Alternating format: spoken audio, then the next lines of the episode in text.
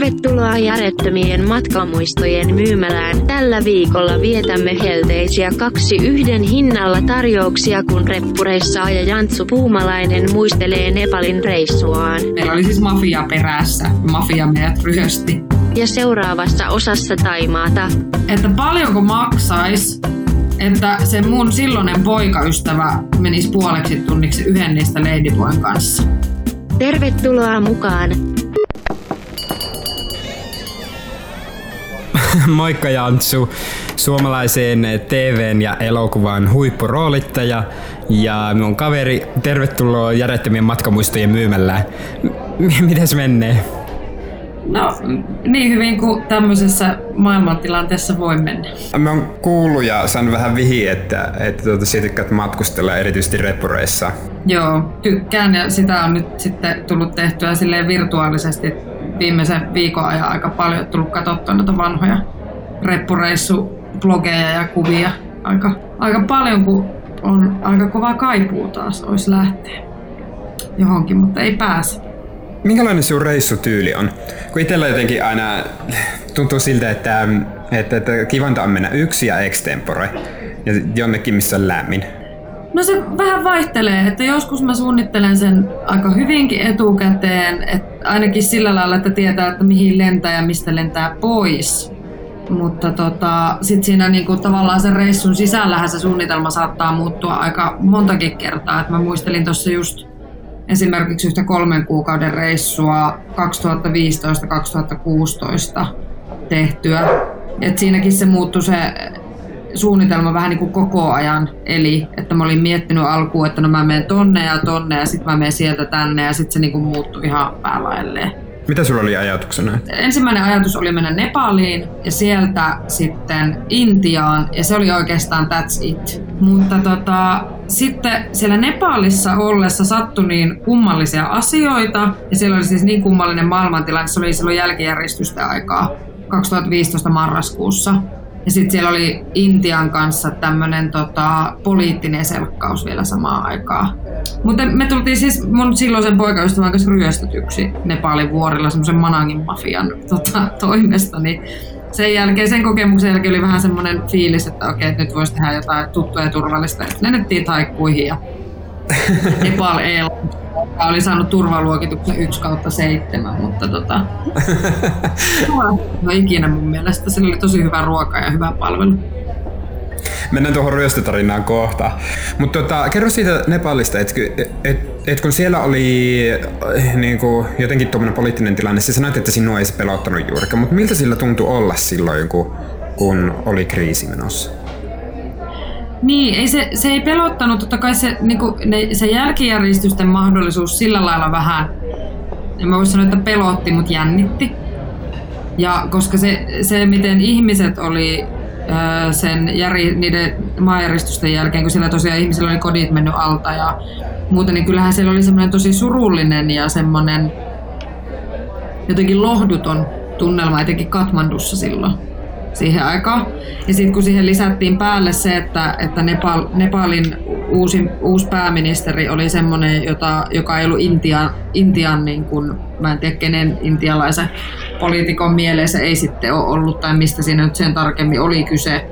Mutta, mutta siis, että se, se on aiheuttanut sitten sen, että, että sieltä on blokattu sitä niin kuin öljyn maantuote. ihmisillä oli niin kuin kämpät kylminä, ruokaa oli vaikea saada, bensa oli tosi kallista, koska se tuli pelkästään vaan niin tuommoiselta, no salaku, sitä salakuljetettiin sitten muualta. Että siellä oli esimerkiksi bussiliput oli ilmeisesti jotain 90 kertaisia ne hinnat normaaliin verrattuna. Ja tota, sitten siellä oli ehkä sillä tavalla, mä en tiedä kun mä en ole Nepalissa aikaisemmin käynyt, niin mä en tiedä, että minkälaista siellä normaalisti olisi, mutta ehkä se oli semmoista, no se lohduttomuus, mutta myös sitten semmoinen toivo tietysti eli koko ajan, että ihmiset ajattelivat, että nyt kun tämä on mennyt, maanjäristyskriisi on ratkaistu, niin sen jälkeen sitten aletaan ratkomaan tätä poliittista tilannetta Intian kanssa ja näin. Mutta mä, mä en oikein tiedä. Kyllä siinä sitten myös sitä skämmäystä varmaan ja sen uhka oli paljon suurempi, koska kyllähän se ajaa ihmistä epätoivoisiin tekoihin niin kuin vielä helpommin kuin on tuommoinen poliittisesti, rahallisesti ja luonnonkatastrofi. Niin, monesti se on just Varsinkin köyhissä maissa rahaan liittyy, että jos ajattelisi sitä, että, että talous on paska, niin sitten mitä siinä pystyy tekemään? Jos, ei saa, jos bussilipu on 90-kertaisesti kallistunut tai sitten jotkut muut, muut asiat samaan, saman verran, niin mitä sinne pystyy tekemään? Mitä siinä ryöstöjutussa kävi? Lähdettiin tekemään kahden viikon Annapurna-sirkuit äh, trekkausta. Ja tota, meillä oli siinä opaskin sitten opaskin sitä varten sitten palkattu, että olisi turvallisempaa, kun sitä vähän varoiteltiin, että siellä saattaa nyt olla just tämmöisiä ryöstöjä enemmän ja levottomuutta. Ja tota, no me lähdettiin liikkeelle ja me oltiin ehkä semmoinen kolme päivää trekattu ja sitten se akklimatisointi alkoi mua vähän huolestuttaa, kun sieltä oli siis, me oltiin semmoisessa majatalossa, missä oli sitten tullut ihmisiä, ihmisiä, jotka oli niinku tulossa mun mielestä alaspäin jotenkin, että ei ollut mitenhän mä en nyt ihan tarkkaan muista, mutta oli semmoinen nainen, joka kertoi vaan, että hänellä se ei oikein mennyt niin yksi yhteen. Että kun hänellä oli astmaattista taustaa ja näin, ja mulla on myös itsellä semmoista rasitusastmaa, niin mä sitten vähän jännitti sen, ja sitten meille ehdotettiin semmoista, että otatte jeppikyydin ja menette pikkusen ylemmäs ja jäätte sinne niin kuin ylempää, ylemmäs niin kuin vähän totuttautumaan siihen ohuempaan ilma-alaan niin kuin muutaman päivän enemmän. Olette siellä ja se kuulosti ihan hyvältä, hyvältä siis ratkaisulta ja sitten puukattiin se kyyti ja mä muistan kun mä puhuin sen, sen kuskin kanssa vielä puhelimessa ja sovittiin se hinta, että se oli niinku 1800 niinku paikallisrahaa, onko se nyt rupiaa, en muista enää. Ja tota, eli noin, noin niin kuin 18 euroa, mikä on siellä aika iso raha. Mutta me laskettiin siinä rahoja ja todettiin, että joo, että se on ihan mahdollista. Ja sitten me otettiin sitä kyytiä ja se kyyti tuli. Ja sitten siinä selvisi aika nopeasti, että, no me, että se oli täynnä, täynnä niin kuin jotain paikallisia se jeppi. Siinä oli tungettu joku seitsemän ihmistä sinne niin kuin sisätiloihin ja meidät heitettiin vaan sit sinne jepin perään istumaan. Ja sitten me sinne istuttiin ja todettiin jo hyvin nopeasti, että saa pitää niin kuin oikeasti ihan kaikilla voimilla kiinni niin kuin reunoista, ettei niin kuin lentele siellä lavalla pitkin poikia, tai ettei lennä yli laidan, koska kuitenkin kun siellä vuorilla kun mennään, niin ne on aika kapeita ne tiet, ja se on sitten se rotkoo siinä heti, kun kurkkaat siitä vähän yli, niin näet sinne niin kuin kilometrien syvyyteen. ja sitten paskakuntoiset tiet. Ja maavyörymiä ja kaikkea muuta, mitä siinä nyt oli sitten aika normaalia tuolla vuorilla, mutta joka tapauksessa, niin sitten kun me oltiin menty, oltu siinä kyydissä niin kuin ilmeisesti joku puolitoista kaksi tuntia. Niin sitten tuli semmoinen pieni kylä, mihin pysähdyttiin, niin me todettiin vaan silloin, se mun, silloin sen poikaystävän että nyt niin kuin me jäädään tässä ja me kävellään, että ei, ei pysty olemaan tuossa kyydissä, että siinä oli molemmat alkanut jo miettimään, että keneltä kaikilta ihmisiltä olisi pitänyt elämänsä aikana pyytää anteeksi, jos nyt, nyt lähtee henki. Ja tota, sitten päätettiin, että okei, okay, jäädään tähän ja mä menin sitten sille kuskille sanomaan, että joo, että me jäädään kyllä tähän, että jos, ainakin jos me ei päästä tuonne sisätiloihin istumaan ja, ja tota, sitten ne sanoi, että joo, teet, niin sisäpaikat on varattu ja maksaa enemmän. Että okei, okay, no me nyt sitten kävellään ja sitten ne yritti meitä niinku puhua, että me jatkettaisiin vielä, että ei joku neljä tuntia enää matkaa, että joo, sori, ei pysty, ei millään. Ja tota, sitten sit siinä tuli semmoinen jotenkin Mä muistan, että ne alkoi jotenkin keskenään ne seitsemän ukkoa puhumaan siinä nepalilaista, aika häijynkin näköistä osaa, osaa niin ne alkoi puhumaan jotenkin keskenään. Ja sitten meidän opas, joka siinä oli mukana, opas oli tietenkin otettu sinne sisälle jonkun syliin istumaan, istumaan, koska se oli paikallinen, niin häntä sitten arvostettiin ilmeisesti enemmän. Ja tota, niin sitten se meidän opas sanoi vaan, että, että tämä alkaa niinku, kuulostaa siltä, että ne haluaa teiltä niinku enemmän rahaa. Ja mä olin sit siinä että mä en ole maksamassa kellekään yhtään mitään enempää, että mä voin maksaa osan sitä summasta, mitä, mitä oli sovittu ja tietenkin sillä lailla vähän, vähän pelottomastikin suhtaudun asioihin ja alo, saatoin alkaa vähän aukomaan päätä niin sitten siinä heille, heille ja sanoa, että, että tota, mä maksan teille nyt niin kuin sen summan, mitä sovitte ja sen jälkeen te lähdette menemään. Ja sitten sit yhtäkkiä se kääntyi niin se tilanne, että ne halusi meiltä 18 000. Sen 1800, 18 000 rupiaa, eli 180 euroa. Ja tota, vailla minkäänlaista itsesuojeluvaistoa, niin mä rupesin haukkumaan niitä, huutamaan, järjesti ihan hirveän kohtauksen. Siis meni aivan siis hermot ja patajumi ja sain semmoista itkupotkuraivarin tyyppistä siinä huusin niille kaikki kirosanat, mitä osasin englanniksi. Ja, ja tota, nehän ei tietenkään koskaan ole nähnyt, kun ei siellä naiset hirveästi siinä kulttuurissa näytä tunteitansa muutenkaan. Ja mä huusin niille vaan, että nyt, tota, nyt te lähdette, painutte helvettiin täältä, että mä voin antaa teille sen rahaa, mitä oli sovittu. Ja tota, en yhtään enempää, että mua ei kiinnosta yhtään nyt tää teidän niinku, skämmäysyritys. Ja tota, No sitten ne siinä vähän niin alkoi kerääntyä siihen uhkaavasti meidän ympärille ja se meidän opas näytti siltä, että se Joo. kusee housuu hetkellä, millä hyvää tärisi ja se sanoo vaan mulle, että kannattaa vaan maksaa, kannattaa maksaa. Ja mä sanoin, että en, et, en maksa, että, että se on hirveä raha, että se on koko meidän budjetti. No sit siinä vähän aikaa, mä en muista ihan tarkkaan miten se tilanne meni, mutta sitten sinne niin neuvoteltiin ja mä sanoin niille, että mä voin maksaa teille kymppitonni. Ja sen jälkeen, että meidät rauhaa ja lähette niin painotte helvettiin täältä. Ja sitten mä kävelin sinne repuun tai rinkan luo, kaivoin sieltä vaan tukuun seteileitä, löi sille isommalle äijälle käteen ne rahat ja sanoin, että no niin, että antaa, antaa laputtaa, että, että niin kuin, mä oikeasti kohta suutun ihan kunnolla. Mun silloinen poika naurua siinä vieressä, kun se näki, että ne oli niin kauhuissa. Se oli kerääntynyt siitä vierestä majatalosta ihmisiä seuraamaan sitä tilannetta kauhuissa. Tuo on jotenkin hyvä, kun tuota, itselläkin on jotain, jotain samantyylisiä niin kuin, kokemuksia siitä, että kun jossain Vietnamissa vaikka ollut, Vietnamhan on minun mielestä maailman persereikä. Että se on semmoinen maa, mihin meidän ikinä halua matkustaa. Se oli ihan hirveätä. Kaikki yritti koko ajan kusettaa. Niin. Joo, ja se oli niinku semmoista ärsyttävää kusetusta. Ja sitten siellä niinku jotenkin on tottunut siihen, että et, et jossain Kiinassa ja Vietnamissa se on niinku osittain tapa. Ja sitten, että jos ne on ärsyttäviä, niin sitten niille vähän niinku on lupa huuttaa. Mikä on ehkä osittain niinku vääränlainen ajatus, ajatusmalli, kun meillä on kuitenkin paljon enemmän rahaa kuin heillä. Mutta se on totta, että kun on matkalla, niin varsinkin jos on pitkä matka, mm. niin sit monesti saattaa olla, että se, että se raha, mikä on käytössä, niin se on kuitenkin rajallinen. Ja sitten, että, että reissuksi on ajateltu, että, että reissubudjetti olisi vaikka, mm, sanotaanko just vaikka 300 euroa, mikä saattaa riittää joissakin paikoissa kahdeksi kuukaudeksi. Jos siitä hävii puolet, niin se tarkoittaa sitä, että sitten on jossain ryömäläjässä, kun ei voi lentoja vaihtaa näin. Niin, nimenomaan, nimenomaan. Ja siis tossakin oli se tilanne, niin kuin kuitenkin se, että me oltiin siellä vuorilla, missä nyt sitä rahaa ei ollut siihen aikaan ainakaan mahdollista nostaakaan lisää.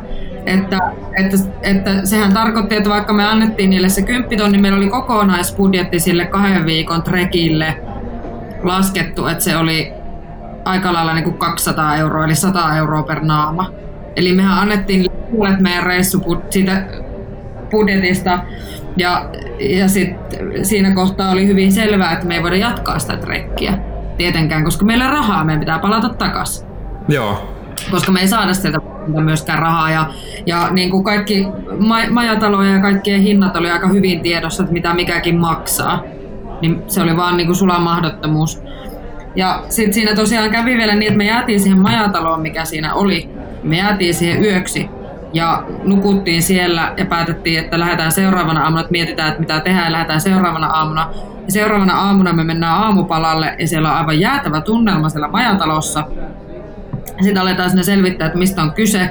Niin siis ne oli käynyt etsimässä meitä, ne tyypit, yöllä. Että ne oli käynyt sitä majatalosta huoneita siis paskaksi ja jonkun viereisen kaupan ryöstänyt. Ja tota, mutta jotenkin siihen huoneeseen, missä me oltiin, ne ei ollut löytänyt. Ja meillä tuli siinä kohtaa aika kova kiire, kun sitten ne vielä sanoi tosiaan, että tämä oli joku Manangin mafia. Että siellä vuorilla on tämmöinen kylä kuin Manang, ja siellä on, toimii jonkinlainen mafia, ei mulla ole mitään hajua, en, en ole sen kummemmin aiheeseen tutustunut, mutta meillä oli siis mafia perässä, mafia meidät ryösti. ja tota, me lähdettiin siitä sitten aika nopeasti, kiitettiin ja maksettiin ja yhdessä päivässä käveltiin sinne tota, aloituspaikkaan asti. reput selässä ki- kipitettiin pitkin vuoristoa ja, ja tota, joo, se oli kyllä mielenkiintoinen. Mutta sitten kun päästiin tosiaan takaisin sinne, sinne tuota Pokharaa sitten, mistä oltiin lähetty, niin, niin tuli vähän semmoinen olo, että ei tässä kohtaa enää mikään Intia kiinnosta, että, että tota, Tulet vinkoen takasva. Joo, jos lähtisi vaikka taikkuihin, siinä oli kuitenkin joulu oli siis tulossa ja mietittiin joulun viettopaikkaa siis siinä kohtaa, niin, niin tota, mentiin sitten taikkuihin, pötkötettiin rannalla neljä viikkoa, sen jälkeen lähdettiin käymään Malesiassa ja sitten vielä Sri Lankassa, niin tota, se muuttui sitten se reissusuunnitelma niin kuin ihan täysin sitä alkuperäisestä. Itse asiassa tuota, voitaisiin puhua vielä tuosta, mm, tuosta ryöstöstä sen verran, että, että miltä siinä tuntui sinä hetkenä, kun, kun on periaatteessa tuommoisen uhkaavan tilanteen tilanteessa. Minua ei reissulla ikinä ryöstetty. Minulla ei ole ikinä käynyt silleen, että et, et, et, et joku olisi niin kuin vaikka aseellisesti ryöstänyt tai uhannut minun henkeä vaikka. Et en tiedä, että onko, onko sitä ollut sitten jotenkin sen verran onnekas siinä, että me on matkustanut kuitenkin ihan helvetisti ja vaikka missä epämääräisissä paikoissa. No siis tämähän on munkin ainut tavallaan tuommoinen kunnon ryöstökokemus. Mäkin olen reissannut niin kuin joka vuosi tuolla Aasian maissa nyt sieltä 2014 alkaen. Et Vietnamissa niitä pikkuskämmejä ja tommosia, kun se on niin semmoinen, kun ne yrittää kusettaa joka käänteessä. Ja se on niin normaali. Se on niinku semmoinen, ne, no tuommoiset huijaukset niinku ravintolalaskussa, ne, se on normaali. Ni, niin on, mutta kun ei mulla, mulla ei koskaan niinku tavallaan, että ei ole mitään reppua tai kännykkää tai lompakkoa tai mitään niinku mistään pöllitty vaikka hotellihuoneesta tai dormista tai muuta, mutta toi oli niinku ehkä semmoinen, toi on semmoinen ainut kunnon ryöstökokemus. Ja mä en tiedä, musta tuntuu, että mä en ehkä siinä tilanteessa edes tajunnut, että mitä siinä tapahtuu.